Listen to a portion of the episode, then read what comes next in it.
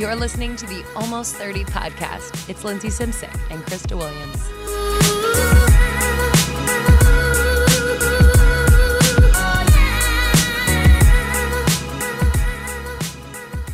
Greetings, Almost thirty Nation. Hello, Almost thirty Nation. How are you?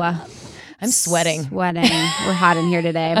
So happy to see that more of you are joining in our Facebook group. Today in the group, everyone was talking about what food they were prepping for the week. So yeah. It's Sunday here in L A, but people all over the world in our group were talking about what food they're prepping for the week. So that yeah. was amazing to see that everyone's kind of coming together on that. So join the Secret Facebook group on Facebook. Just search Secret Almost thirty Facebook group. And then also stop what you're doing right now. Put this on pause and please write us a review on iTunes. Mm-hmm. Means a lot. We get on dope guests where we can have fun together with them.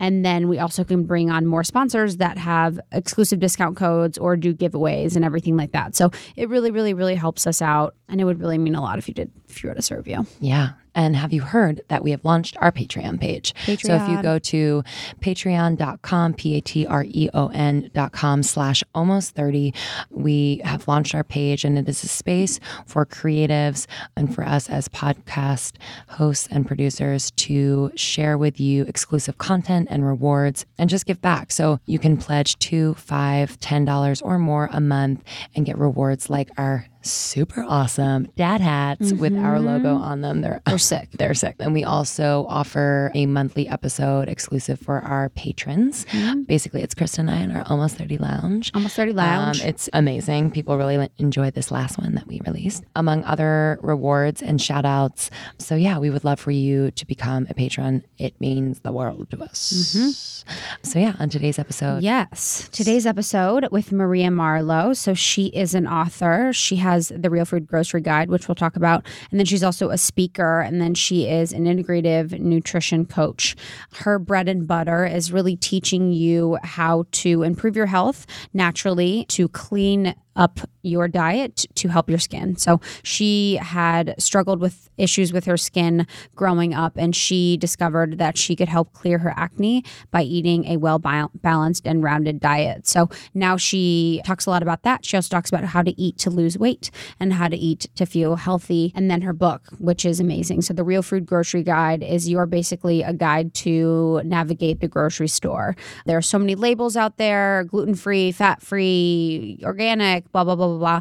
What's important on a label? What are the aisles I should go to? What aisles should I avoid? And she talks about everything like that in her guide. And Maria has been seen in Vogue, Self, N B C, Fox, The New York Times, and Well and Good, among others. We're just so excited that we get to share this conversation with you guys. We talk about everything. So get your notebooks out. Mm-hmm. We are also speaking to Maria over Skype, and she is in New York City. So you might hear a few mm-hmm. sirens here and yeah, there. Yeah, so the sound and the, it's not the best. It's not the best sound. So bear with us, yep. but you will get everything out of it that you need. We're so excited. So enjoy our conversation with Maria Marlowe.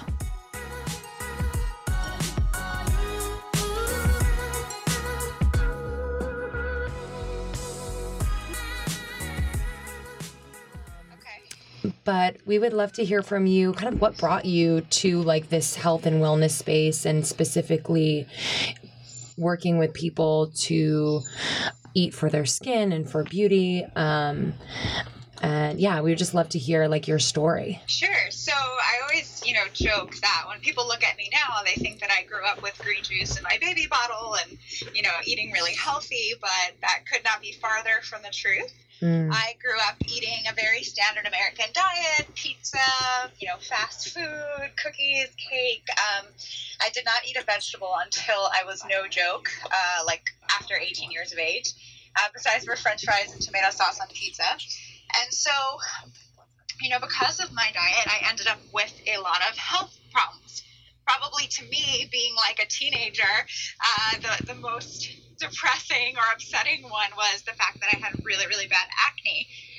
And I went to dermatologists, I went to doctors, I tried over-the-counter medications, I tried uh, prescription medications. They even wanted to put me on Accutane, um, which I was about to do, but then I read the side effects, and it's like severe depression that can lead to suicide. And I was like, oh, yeah, that's just what I need. Yeah, you're like, so perfect. I, I'm like, oh, great, this is a great time. Yeah. I'm taking something like this, I'm like depressed. Yeah, you're like doubly depressed. You're like, oh. So I was just, you know, for a long time, I was just relegated to this fact that I was cursed, or I just had yeah. bad luck or bad genes. And, you know, I, I unfortunately had, had this issue. And then, you know, I was also, you know, twenty pounds heavier than I am now. I was getting sick all the time, but it was my skin that really upset me the most. And so long story short, I, in when I got to college, I met someone, like a, a fellow classmate there, who suggested, she's like, maybe your skin problems are coming from what you're eating. And meanwhile, I'm like sitting at lunch eating, like my lunch was like a box of Entenmann's chocolate chip cookies. Yes. Um,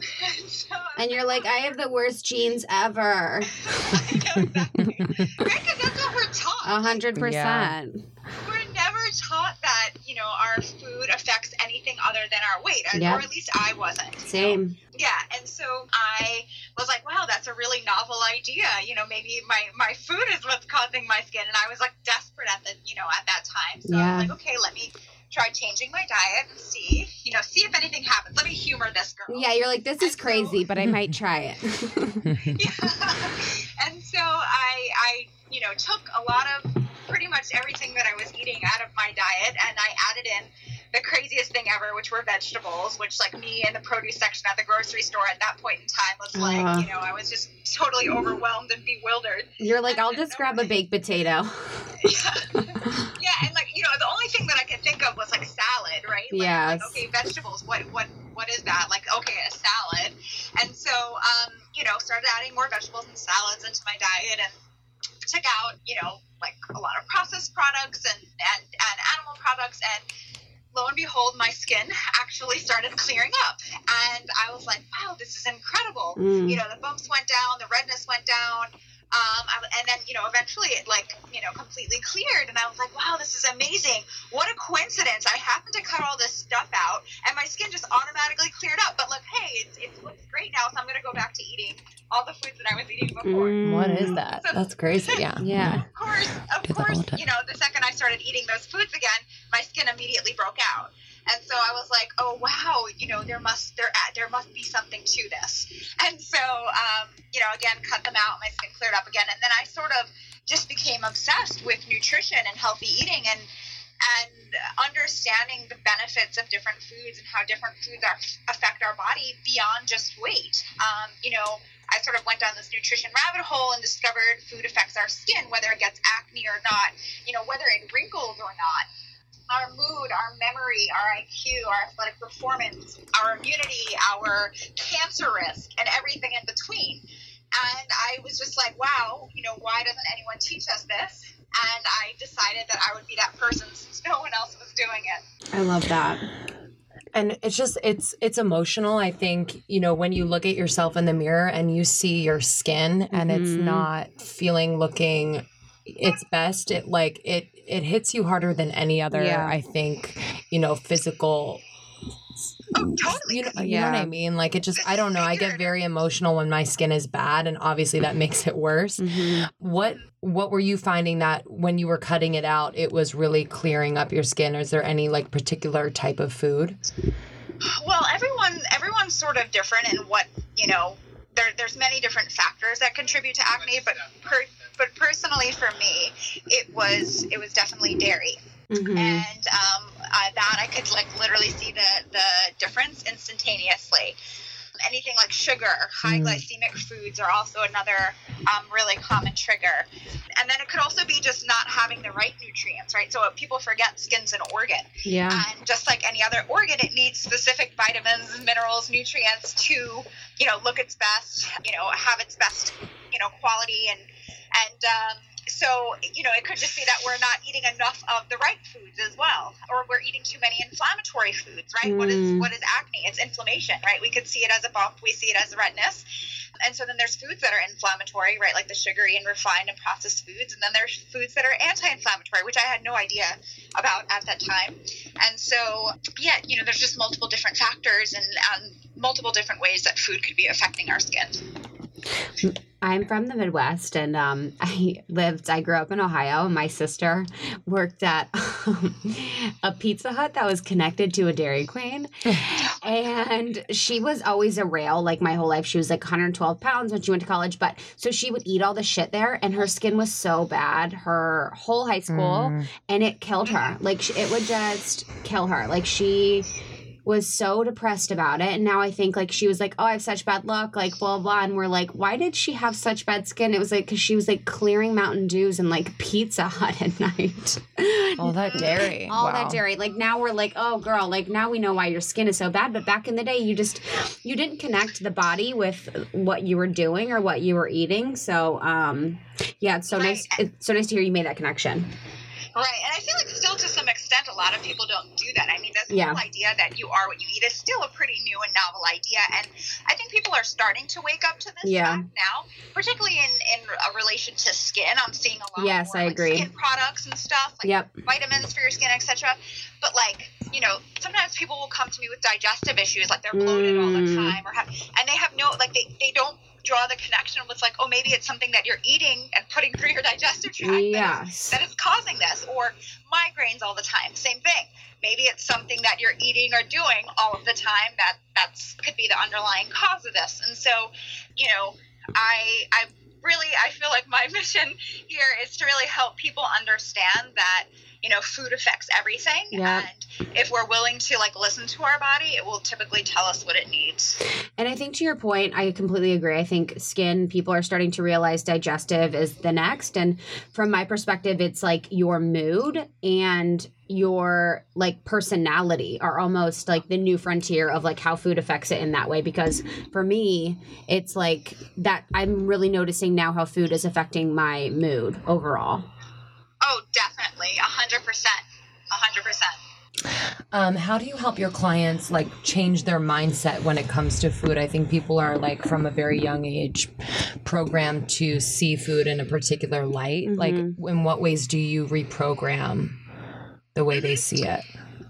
So I always like to start with, like, giving people a why, right? Because, you know, in this country in particular, nobody really cares about prevention. Everyone cares about reversal. So it's yeah. like once we're sick, once we have something, once we have the acne, then all of a sudden we want to change our diet. But if we don't have that beforehand, we don't really care. Yeah. Um, and so, um, you know, understanding your why, like, why eat healthy? Because if you feel like it's a chore or you feel like it's something that you have to do, you're only going to do it for a short period of time. You're going to throw in the towel. It's not going to stick. Um, you're going to be, you know, begrudgingly do it. It's not going to be fun.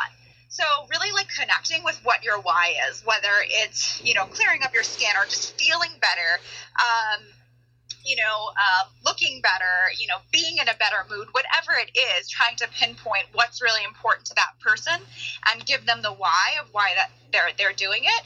Um, and yeah, just also really kind of drawing that connection between food as fuel and mm. that, you know, it's, There, there are certain things available for food, right, at the grocery store that I don't really think are food, right, because they don't nourish our bodies. They, um, they don't give us the nutrients and the vitamins and everything that we need to be healthy and to, to be happy. And so um, I don't consider those things real food.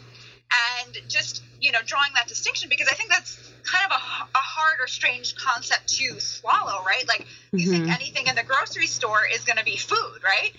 But It's it's not really the case. So I think having a really strong why, and then letting people experiment. My my style is not to tell anyone what to do or not to preach. I just educate. You know, I ask people questions, I plant some seeds, and then I let them ultimately be the person who makes the decision what, what kind of diet they want to follow or what kind of foods that they want to eat. You know, for example, doing elimination diets. Um, are very helpful because you can see very queer, quickly in a very short period of time if a certain food is affecting you negatively or not.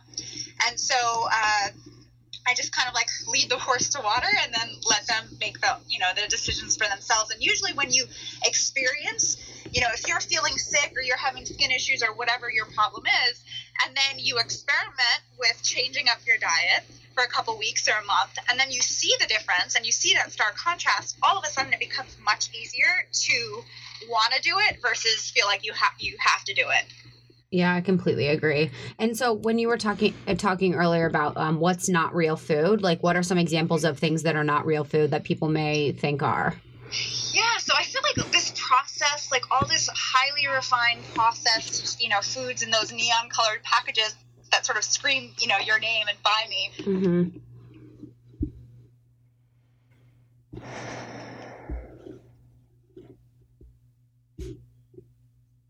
Or low-fat foods or no-sugar foods, which are literally like just chemicals or artificial sweeteners and artificial colors. Like, these are not food. Yeah. Food comes from the earth, right? And it's the minimally processed uh, things, such as vegetables, fruit, you know, beans, nuts, seeds. Um, it could be high-quality, minimally processed animal products um, in limited amounts. But um, it's really the, the stuff that you want to avoid that, that I don't think is, like, real food for our body that's not going to give us the nourishment that our body needs to feel and look its best. Uh, those are the things that are just highly refined, high in sugar, high in white flour, um, high in calories, and just devoid of nutrients. Yeah. Um, so talk to us about your um, programs that you offer.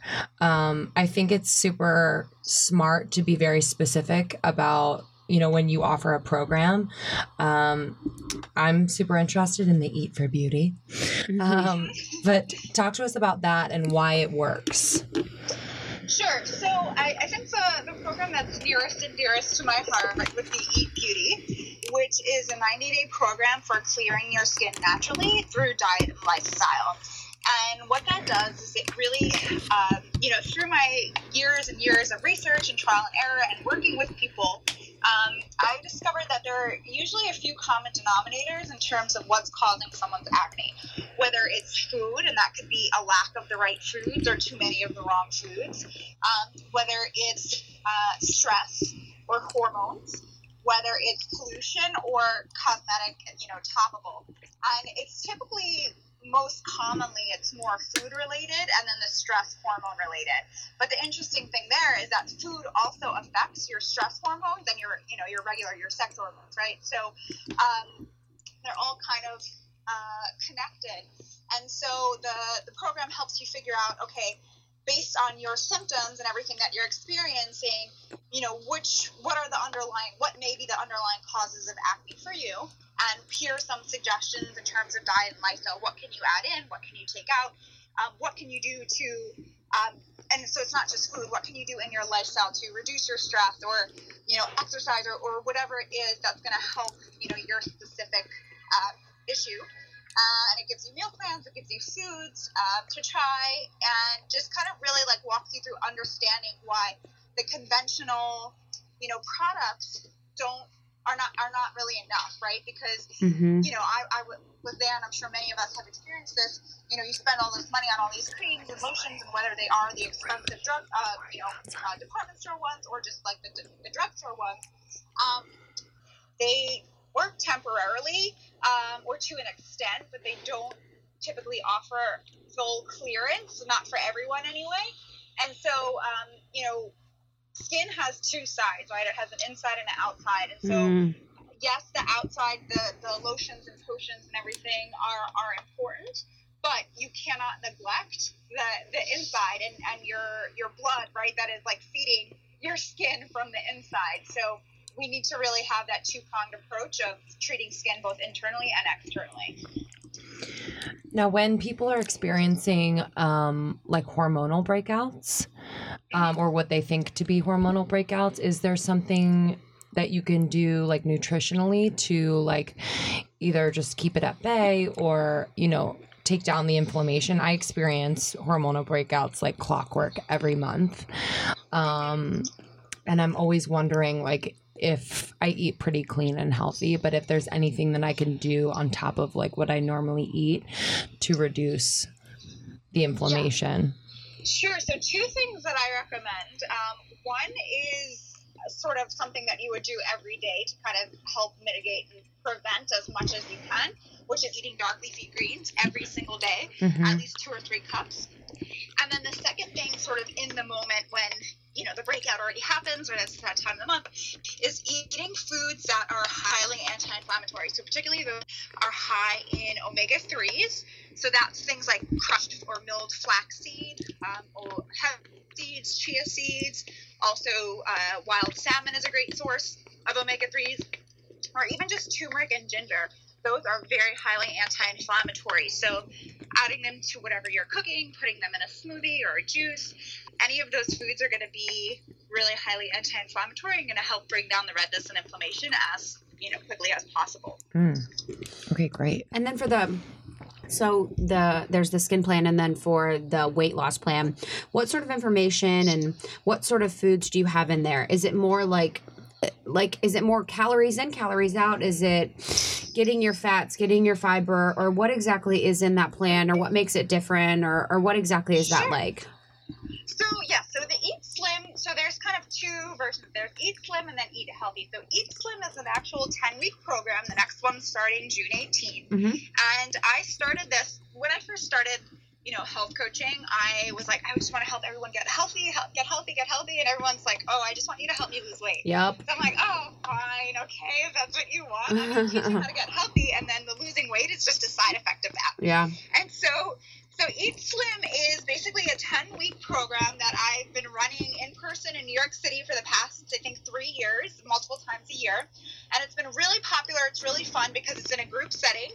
And so it's not, again, not me preaching. It's me kind of educating um, about different foods and helping you really get, get to know your body a little bit better and to start understanding it, like how it acts or, or reacts to different foods. And so over the ten weeks, we would, um, you know, talk about, well, first of all, the biggest thing is calories in, calories out, in, in my opinion, mm-hmm. is the, uh, and, and, you know, certain science uh, opinion is actually kind of a myth when it comes Ooh. to our, the human body, right? Yeah. So in a closed system, calories in, calories out works, but in a, in the human body, there's so many factors at play that you, that all calories are just not created equal. And so, for example, you know, there are studies that show, like, people who eat almonds or nuts, right, which are very high in calories, very high in fat compared to, you know, most other, like, commercially made snack foods. And yet those people who eat more nuts tend to be a lower weight or tend to lose more weight than the ones who are eating the refined things. And so multiple possible reasons for this, but one is that we don't actually absorb all of those calories and all of that fat that it says, you know, on the nutrition facts panel, just the way that they're, you know, metabolized and digested in our body. And I think you can, you know, it's just sort of intellectually, right? If you think about one hundred calories of broccoli versus one hundred calories of a soda, you know, you're going to feel very differently after eating those two things. So to say one hundred calories equals one hundred calories, right, of the soda versus broccoli, like, it just, it doesn't feel right, right? Yeah. And, and it's not, it's not the same thing, right? Whereas one, you know, is going to spike your blood sugar, which could lead to, right, drinking sugar is one of the worst things that we can do, right? It yeah. pretty much leads to weight gain very, very easily, and, you know, all sorts of negative um, effects, whereas something like broccoli, right, it's high in fiber. It's going to keep us full, so we're going to, you know, want to eat one hundred calories less later on. It gives us nutrients that we need, you know, and on and on and on. And so uh, a calorie is not a calorie. Calories are not created equal. And, you know, in Eat Slim and in the Eat Healthy plan, I really teach people that it's not so much counting calories and fat that's as important as counting real foods or just looking for real foods. And that's how you're going to determine the healthiness of any food. Um, and so, you know, I always like to also use the example, right? How many people have you two ever sat down and eaten five cookies in one sitting? Yeah. Yeah. Hands up. Um, daily. Yeah. Okay. Like a whole tub, an entire tub of like Hagen-Dazs or an entire bag of chips. That's like my ideal Friday night. Exactly. So it's very easy to eat, you know, what, what says on the package, like twenty servings. Yeah. Right? And you're like, no, that's totally one serving. But, you know, have you ever sat down and eaten five apples? Yeah, no. No, right? No. Exactly.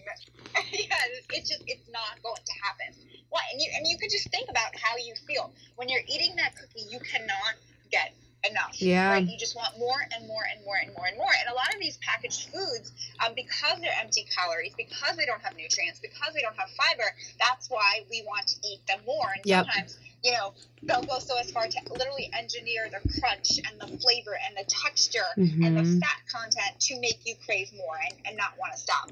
Whereas, you know, our real foods, right, our apple, our broccoli, whatever, once you eat it, it has the fiber you need to feel satiated, and it has the nutrients you need to give your body what it what it wants.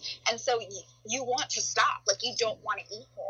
And so real foods have what I like to call built-in portion control. Mm. And so you don't have to worry about counting calories because your body is going to know when to stop. I love that. So, yeah. So I, that's kind of the, the, yeah, the gist of uh, the, the backbone of the philosophy. I've noticed that for, for myself personally, since I've really tried to cut back on sugar. So as I'm drinking a kombucha and eating blueberries, not right now, but um, that I'm less crazy with my food. So it's, I feel less chaotic around having to control my portions or having to watch what I eat, because I feel more grounded in my decisions that I make. So for me, sugar is the number one thing to um, kind of making me feel a little bit crazy about my cravings or crazy about the way that I'm eating. Mm-hmm. Yeah, I, I think that um, it's sometimes when, when we are counting calories, or, you know, I had a friend that used to bring like a measuring cup to like lunch with her to measure out the exact portion of Damn. What you want. And it's just like you become almost a little neurotic about yeah. it. Yeah. It becomes, it takes the joy out of eating because, you know, it should be fun, right? Yeah. It should be something that we look forward to, not something that we're, we're fearful of.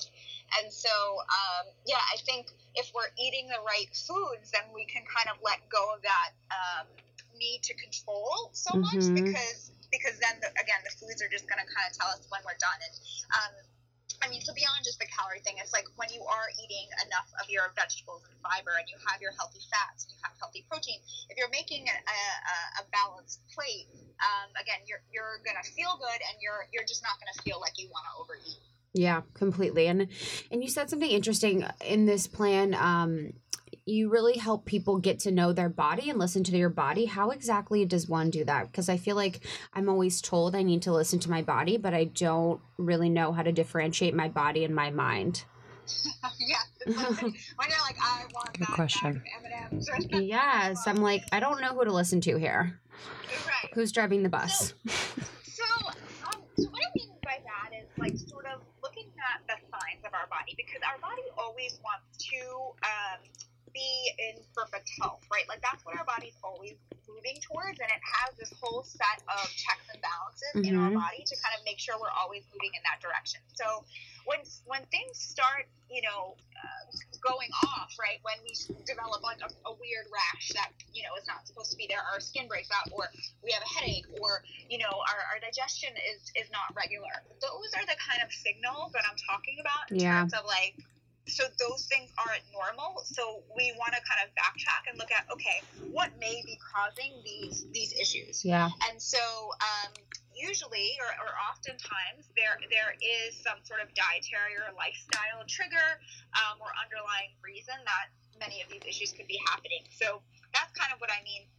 Um, the only time I think that sometimes it gets confusing is like, yes, it's like when we're craving, like, you know, uh, a, a pint of, of ice cream or, or a double fudge brownie or whatever. And you're like, is that what my body really needs? Yeah. Um, you're like, I think you know the answer.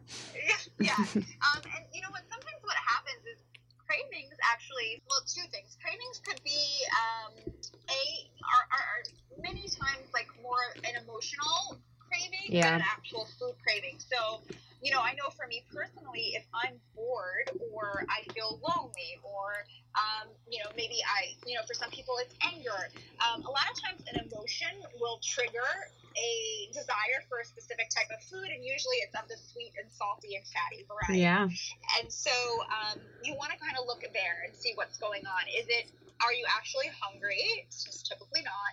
Um, and is it, what is the emotion that's triggering it? And if that's the case, like, so for example, let's say it's, you know, frustration at work or something that's causing it. It's like, okay, what steps can I take to get rid of that frustration? Mm. Um, or, you know, if you're feeling lonely, okay, fine. So instead of just sitting at home and, you know, uh, digging into a box of cookies, like, could you call someone? Could mm-hmm. you go, you know, visit a neighbor? Could you, you know, do things that are going to make you feel not lonely mm-hmm. and to write a letter to someone um, and just redirect that energy? Because oftentimes once you sort of conquer that emotion, then all of a sudden that craving for that food goes away. Yeah. And I think um, I was just saying, I feel like people have a di- have difficulty sitting in the emotion. So if the emotion comes, you know, say it's loneliness, the inclination is for people to want to remove that emotion so quickly. And sometimes it can be food that will do that as fast as the emotion comes on.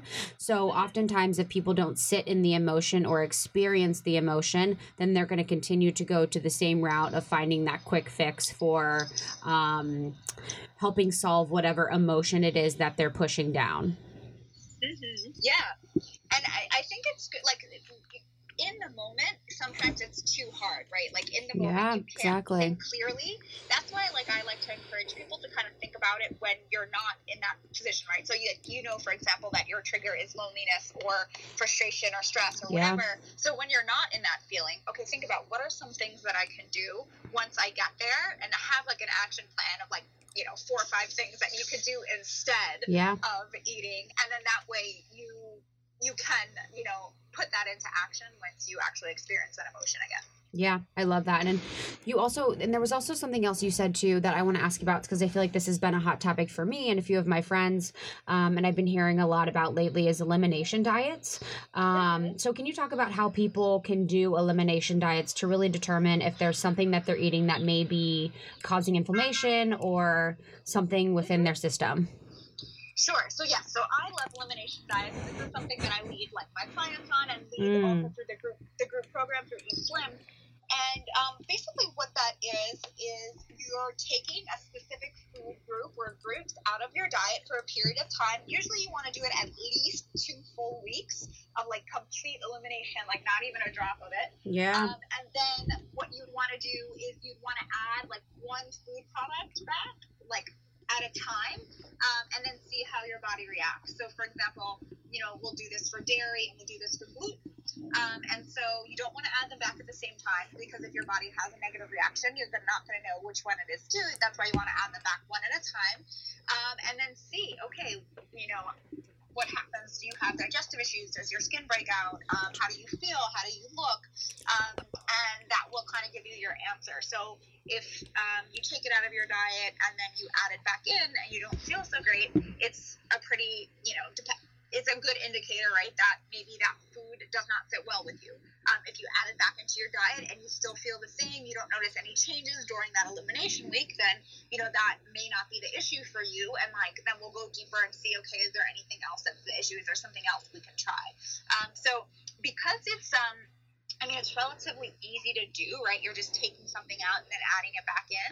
I mean, it's a pretty short, manageable period of time, two weeks or so. Yeah. Um, And and then because the, the effect of adding it back in is so, you know, like it, it's there. Either you have a negative effect or you don't. So it's just a really great way, an easy way to kind of see um, how you feel with and without certain foods. Yeah, I love that. That's really helpful. So two weeks, um, then you can try to incorporate it in and, and try and to go through the different things, I think is really helpful. Um, what's a common, the last question that I have before, and I would really want to talk about your book. Um, what's a common thread that you see with a lot of your clients? So something that when a lot of your clients come to you and they talk about their issues or problems, is there a common thread between them that you're seeing with a lot of women? Um, yes. I mean, there's a few things. So one, I think that um, sometimes what happens is that Um, or very often, like, people feel like they eat healthy, um, but they can't understand why they're not losing weight yeah. or why they don't feel so great. And, you know, and this is part of the reason that I wrote the book, is because if you went around and asked ten different people what a healthy diet looks like, they're going to give you ten different answers, yeah. right? There's so many different, you know, paleo, vegan, you know, pescatarian, low fat, no fat, like, you know, there's just like a million different variations of like what people consider healthy. And yeah. so what's really important to remember is that everyone's body is different. Our biochemistry is different. And the diet that works amazing and perfect for me is not necessarily the diet that's going to be amazing and perfect for you. Um, there's probably similarities, like overarching things, like, for example, you know, eating a lot of vegetables, but, um, you know, when you get down to the nitty gritty details, like it's going to be a little bit different. And so, um, again, kind of understanding like your body, listening to your body, um, is really important to figure out like the diet that works for your unique body. Um, and then the other like sort of sort of commonality that I see a lot also is just sort of um, you know, confusion, I feel, and like overwhelm at, at all of it, because it, I think there is almost, well, two things. I feel like there's like this, uh, maybe not so much in L A, but like still here in New York, there's a little bit of like a negative stigma, or like people who eat healthy are considered like boring or. Oh my God. You know, yeah. I know exactly like, what you mean. Like not fun. I'm um, from the Midwest, and that's like, it's like, live a little. Why don't you just yeah. live a little?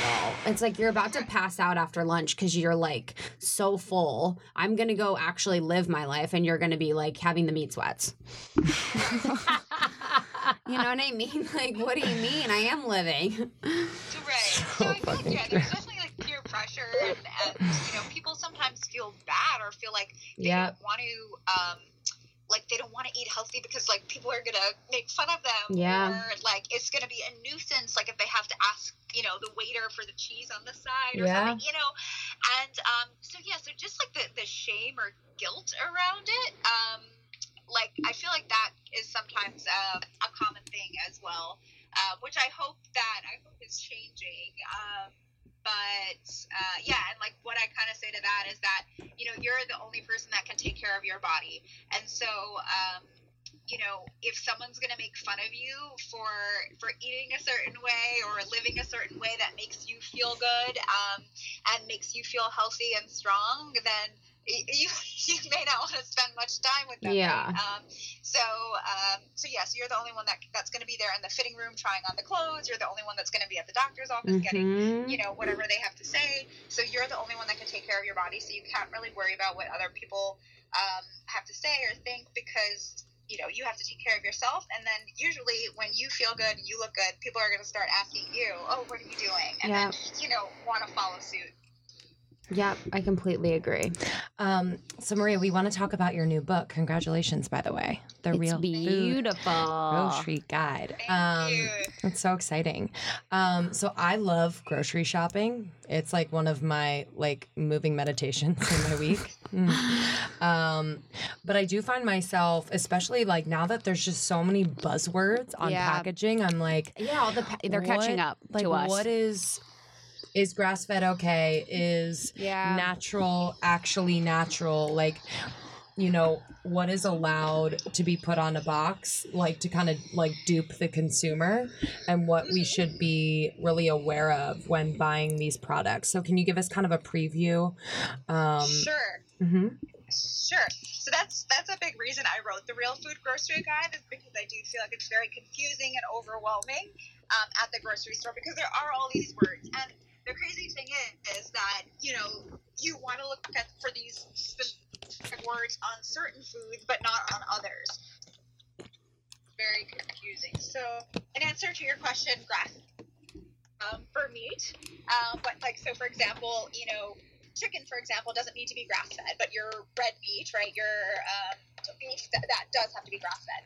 Or if you look at, um, you know, egg egg cartons, there's like pasture range, cage-free, free-range, uh, omega three enriched. There's just all of these um, different different words. And so um, in the book, I really break down what's the meaning of all of these. Like, each chapter is a different aisle of the grocery store and breaks down the buzzwords for that specific food, and then, you know, helps to educate you on which foods or which words you want to you want to look for, um, and which ones don't really have a lot of weight. So the one that you mentioned, natural. Um, natural is a word that's put on so many different packaged foods, but really does does not hold a lot of weight, because it could be put on a product that has all natural ingredients in it. Um, and so that's one of these words that I like to say have like a healthy halo around them. Mm-hmm. They they seem healthier than they actually are. Another thing, like I remember a few years ago, my cousin called me and she was like so excited that she found organic Oreos. And I was oh, like, yeah, I remember that. I was like, you're missing the point. Yeah, literally. You know, she's like, but the icing is organic. Yeah. It's made with. This is, it's vegan, so it must be like good for me. And meanwhile, it's still, it was like whole wheat flour and sugar were like the main ingredients. Yeah. And I was like, no, that's, it's still a cookie, you know, or vegan or gluten-free does not automatically mean healthy. It just means there's either no animal products or no gluten in it. Mm-hmm. So, right. Yeah, just really helping uh, lay out like all the terms, what do they mean, and like, yeah, what do you want to look for? How do you make the best choices in every aisle? That's so helpful. Um, yeah. And I, I think especially people our age are very intimidated by the whole process of, oh, now I have to go to the grocery store by myself and like figure out mm-hmm. what to get. So yeah, I think that's, that's super helpful. What would be like your, like every time you go to the grocery store, you get like your top five? Uh, definitely some dark leafy greens. I try to switch it up. So sometimes kale or Swiss chard, arugula, you know, I'm always trying to rotate. I definitely got a lot of vegetables besides dark leafy greens. So, um, you know, cauliflower, sweet potatoes, um, whatever. My cart is mostly f- filled up with produce. Mm-hmm. Um, and then definitely, I would say um, eggs. I love eggs, so I eat a lot of those. And I, I tend to go for the pasture, pasture or uh, free-range eggs and organic. Um I would say I also have like a lot of nuts or nut butters. I mean, not, not an excessive amount, but I usually have those on hand. Um, I love organic almonds. Mm. And another staple that is always in my cart, I would have to say um, I'm very big on, you know, like having a really well-stocked pantry with like healthy spices and healthy oils. Mm. So I'm usually refilling that, whether it's like pink salt or olive oil, coconut oil, avocado oil, something like that. What's your favorite oil?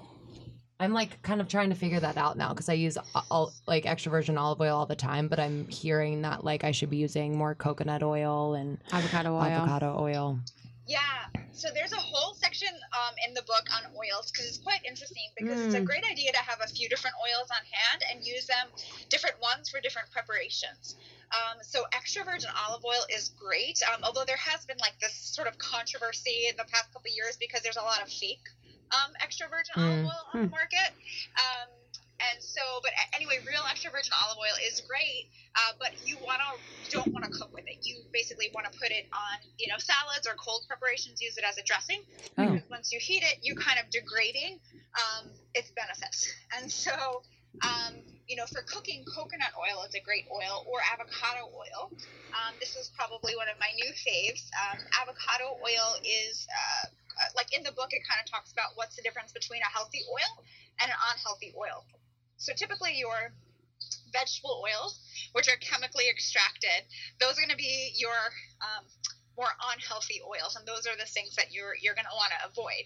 Um, whereas your chemically, excuse me, your mechanically extracted, right? So like through a cold press, um, oils that are made that way, those are your healthy healthier oils, and so those are the ones that you want to use. So avocado oil is a great oil because it also has a high smoke point, which means that you can cook at high temperatures. So for example, if you're roasting vegetables, Um, or even cooking something like on the stovetop, like, uh, you know, sauteing something, avocado oil is great because it can withstand the high heat and it's not going to break down um, the way, for example, like uh, extra virgin olive oil will. And when when it, uh, when an oil goes past the temperature of its like smoke point and it starts to smoke, right? You've probably seen that happen before, mm-hmm. yeah? Yeah. When your, your pan starts smoking. So... when the oil starts smoking, um, it starts degrading, and like your healthy oil becomes um, an unhealthy oil, and it can become, you know, we know like olive oil is uh, anti-inflammatory, but once it hits that smoke point um, and it gets that acrid like smell and aroma, it can actually become um, cause inflammation versus take it away, um, and so that's why we want to avoid. Um, heating our oils above their, their smoke point. And so why it's important to have a few different oils on hand and use them, you know, differently for different ways of cooking. Love that. Good to know. So people can yeah. find that information in the book, along with information on labels, everything basically you need to understand the grocery store as it is today, because in two thousand seventeen, there is a lot going on with labels. There's a lot going on. So I love yeah. that. And then Maria, where can people yes. connect with you? Where can our followers connect with you? Sure. So maria marlowe dot com, mm-hmm. that's M A R L O W E, is a great place to start. I have a lot of healthy recipes on there and just general nutrition and wellness tips on the blog. Um, you could also find out more about the book, The Real Food Grocery Guide, there. Um, and so it's basically, in short, it's the most practical, user-friendly guide to selecting the healthiest foods in every aisle of the grocery store. It also talks about a lot about like the health benefits and concerns of things in addition to how to select it. So just really interesting stuff. Um, and there's a few like great um, digital downloads, like free digital downloads when you purchase the book on there. So you could check that out. Um, and then also on Instagram. So at Maria Marlowe, I'm posting healthy recipes um, all the time. So that's a great place to, to stay in touch as well. Love that. So great. Thank you so much for spending time. I know our listeners will, They're gonna love, um, this. will love this. Yeah, yeah, this is going to be great. And they can connect with you. We'll put all your information in the show notes. All the links will be in the show notes. And it was just really a pleasure. I'm really excited for your book. I'm happy that you were on, and I know people are going to love this. So thank you. You're so welcome. Thanks for having me. Yeah. Thank you. Have a great day. Enjoy, enjoy New York today. Thank you. Bye, right, Maria. Bye. I'm no longer brokenhearted. So glad I came here tonight. And I see you got what I wanted. Baby, you got what I like.